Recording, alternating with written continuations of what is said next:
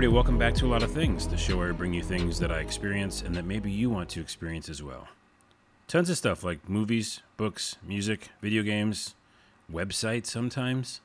You know, sometimes people go to websites for things and not an app on your phone. I remember the 90s. Can I go on a tangent at the very beginning of the episode? Yes, I can. Oh, thank you. Well, there's no one else here to tell me no. Websites used to be a destination.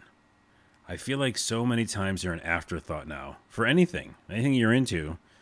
In the 90s, you'd go to a website for it. And here's this guy again. Hey, I got a website for you. It's got a bunch of GIFs on it and animated uh, doohickeys. It just felt more free and wild and crazy, and I loved it and I miss it, and I want the old internet back. Now, is there websites for anything you could think of under the sun? Yes. Can you get to them? No. Google something.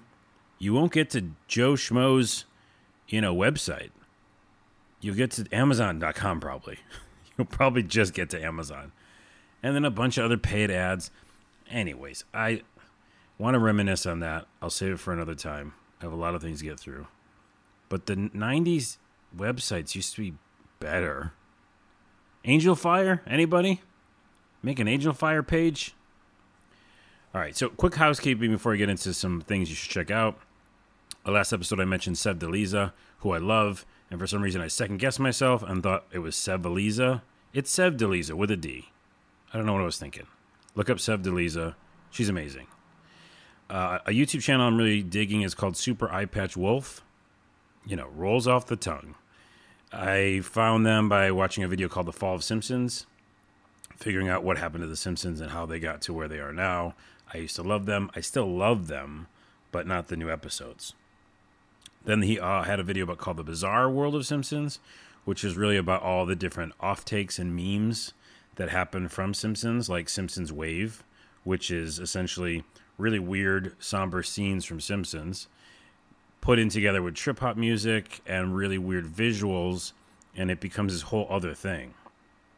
And I listen to it, by the way, all the time. It's usually in your Spotify, it's in your YouTube music. If you just look for like Simpsons lo fi, um, Simpsons wave, all that kind of stuff, it's just trippy music with Simpsons kind of in the background as a visualizer. So he talks about all that different stuff in that video. Um, you know, different things like steamed hams and how that took a life of its own, way beyond the actual episode. Um, it was literally like a small section of one episode where they were doing lots of little stories in that in that show, and it wasn't like a main thing. But it, the internet took it and said, "No, we're going to make steamed hams a thing." The other thing that came out of that uh, episode he talked about, Bizarre World of Simpsons on Super Eyepatch Wolf, was Bartkira, which I didn't know existed and is free for everybody right now. It's essentially like a manga based on Akira, but mixed with Simpsons. BartKira.com. It's it's available right now. You can go read it for free. And also go to YouTube and look up Simpsons Wave. You'll probably love it. I mean, it's just this weird, you know, taking Simpsons and making something else. So Super Eyepatch Wolf, not only does he have videos on Simpsons, but tons of other stuff where he does like 15 to 20 minute videos uh, looking at something, and he does a great job of it. And I'm addicted to his videos. If he has a Patreon, I'm going to look him up. Super Eyepatch Wolf. Um, also, a documentary on HBO that you should check out, but it's a little dark and it's also funny. It's called Class or Action Park. No, it's called Class Action Park. Yeah. It's based on Action Park in New Jersey that is definitely closed now but it was a big thing in the 80s. And this documentary kind of takes you back to the 80s and looks at this crazy water park where everything happened nuts and was ridiculous and definitely has a dark story in it. So be prepared for that. But a lot of comedy as well because it's just crazy this thing existed and really kind of speaks to the 80s. And I can speak to it because I'm old enough and I grew up in the 80s. And as I sip a little sip of my mocha, I'll tell you a story. Yeah, in the 80s, I think they mentioned this in the documentary. And this is no offense to parents. parents didn't give a shit about you. okay, let me clarify. They obviously loved you. Hopefully. That's a thing. But I mean, when you went out to go play, they're like, cool. See you later, bruh. I, you know, come back when you come back. Make sure you come back for dinner. Maybe that was the the goalpost. We're gonna have dinner at whatever six. Be back for dinner. That's literally what I heard. Be back for dinner. And then we could just go wherever the fuck we wanted, which usually for me included the woods. Because we were by some woods, and I was like, well, there's adventure in the woods. And I don't know if I mentioned this on the podcast before, but I would just pick up sticks and hit things with it, and then just dig up holes like I was a freaking dog, and put toys in holes. Did you ever do that? That was a thing. Like to put away toys for later? Like, oh, I wonder if they'll still be there. That's funny. I definitely put toys in holes. And then, you know, I remember that we would come out of the um, woods, like the other side of them, and there was this little, uh, like, gas station type thing. It was called the Temple Dairy. And I guess because they had milk? I don't know why it was called that. But they had back then all these little candies that were like kind of penny candy. You hear stories about penny candy. Well, I think they were like nickel and dime candy, but still, just, you know, tons and tons of rows of this candy. So that was exciting. It was like our little treasure after we went through the woods fighting invisible monsters. Anyways, that's my tangent. I, I did that for hours. Showed up on the other side, went into some random, you know, store, probably all dirt caked on me with a stick, you know, demanding candy. Went back into the woods, dug some more holes, hurt myself. I definitely hurt myself out there. No one gave a shit. I was just out there. Cuts, come back home. Oh, you better get in the shower or the bath. By the way, baths. Not a big fan. Let's move on. Let's move on. Class Action Park is why I brought that up. Another good movie for right now, and I like a lot of these big feature films, in quotes, going to VOD, meaning you can watch them at home and rent them, especially in this pandemic. Um, Tenet is out right now, a movie I really want to see. I would recommend no one goes sees that right now. Like, why is that motherfucker put on VOD? Are you too good? Oh, it's it's a a film, Carlos. It's got to be really wide. and you have to see it really wide to understand the film. Because if you don't do that, well, then you're not really seeing the film, are you? Really wide. Or nothing at all. Fuck you. Put it on VOD. It's called a pandemic. Assholes? I don't get it. I don't get it. I don't get a lot of what's going on. Guess what is on VOD? Bill and Ted Face the Music. It's got a great message. It makes you feel good. At the end, I got a little teary eyed. It's got a great Weezer song at the end. It, it, did it justice. It it's what you want out of a Bill and Ted movie. It's nothing more, but it's a little something more in the fact that it, it's a great message for right now. It's great. Bill and Ted Face the Music. VOD that shit. We all need it. It's about people coming together. Fucking hell.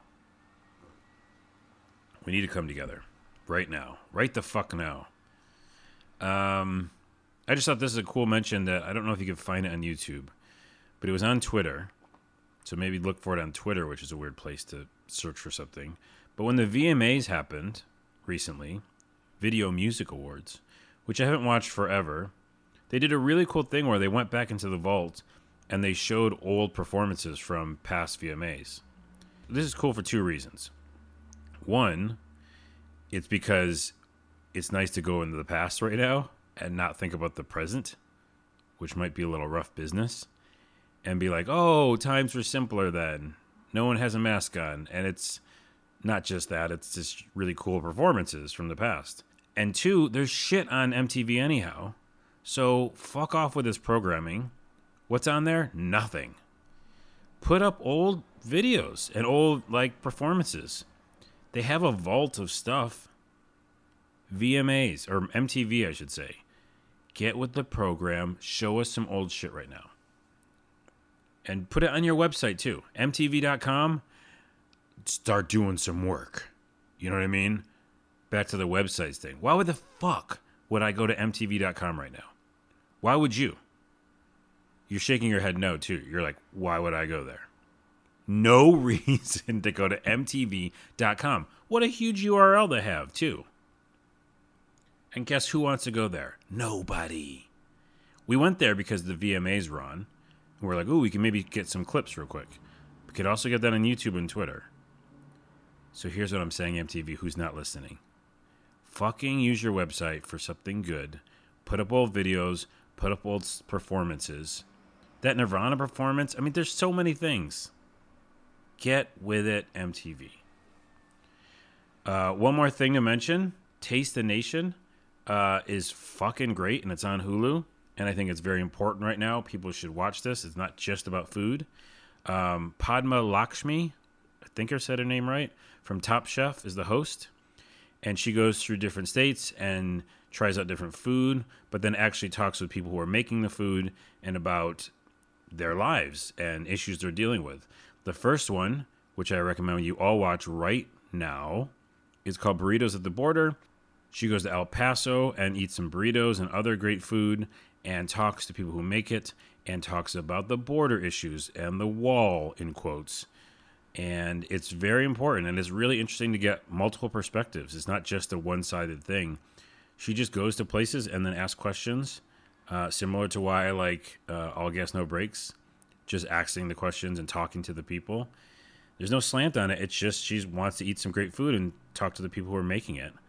Taste the Nation on Hulu. Um, and by the way, quick tangent again Hulu Plus and YouTube paid. I don't know what the fuck they call it. I pay for both of those. Very valuable. I would say the most valuable. Netflix is right up there, but YouTube, without to have to deal with those ads, is great. You'll watch a lot more stuff. You, you're just not seeing ads. And then Hulu, same thing. No ads and you could skip around, and it's worth it. And also, Hulu has a lot of great documentaries, so go check them out for documentaries. You would not even believe. It's crazy how many they have. I don't know what deal they did.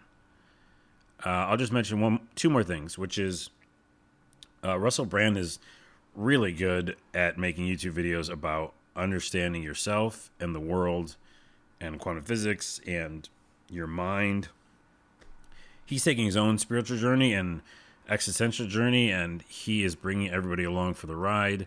Go to his YouTube channel. You will find something that interests you. He's talking to so many different people. I'm a little jealous because actually, I would like to do that as well. Have more interviews and talk with people about, you know, what the fuck is going on in our mind, in this universe. Russell Brand's doing a lot of it maybe you don't think of him that way. You think of him as a comedian at some point. Uh, he still is a comedian, but Russell Brand YouTube channel, go check it out. It, it'll definitely open your mind a bit. And lastly, I still have tons of stuff on this list, but I'll save it for next episode. And I hopefully you're writing some of this down. Raised by Wolves by Ridley Scott is out. It's on the HBO. And it's not on HBO Max, by the way. There's no such thing as HBO Max. I mean, there is, but there shouldn't be. It's HBO.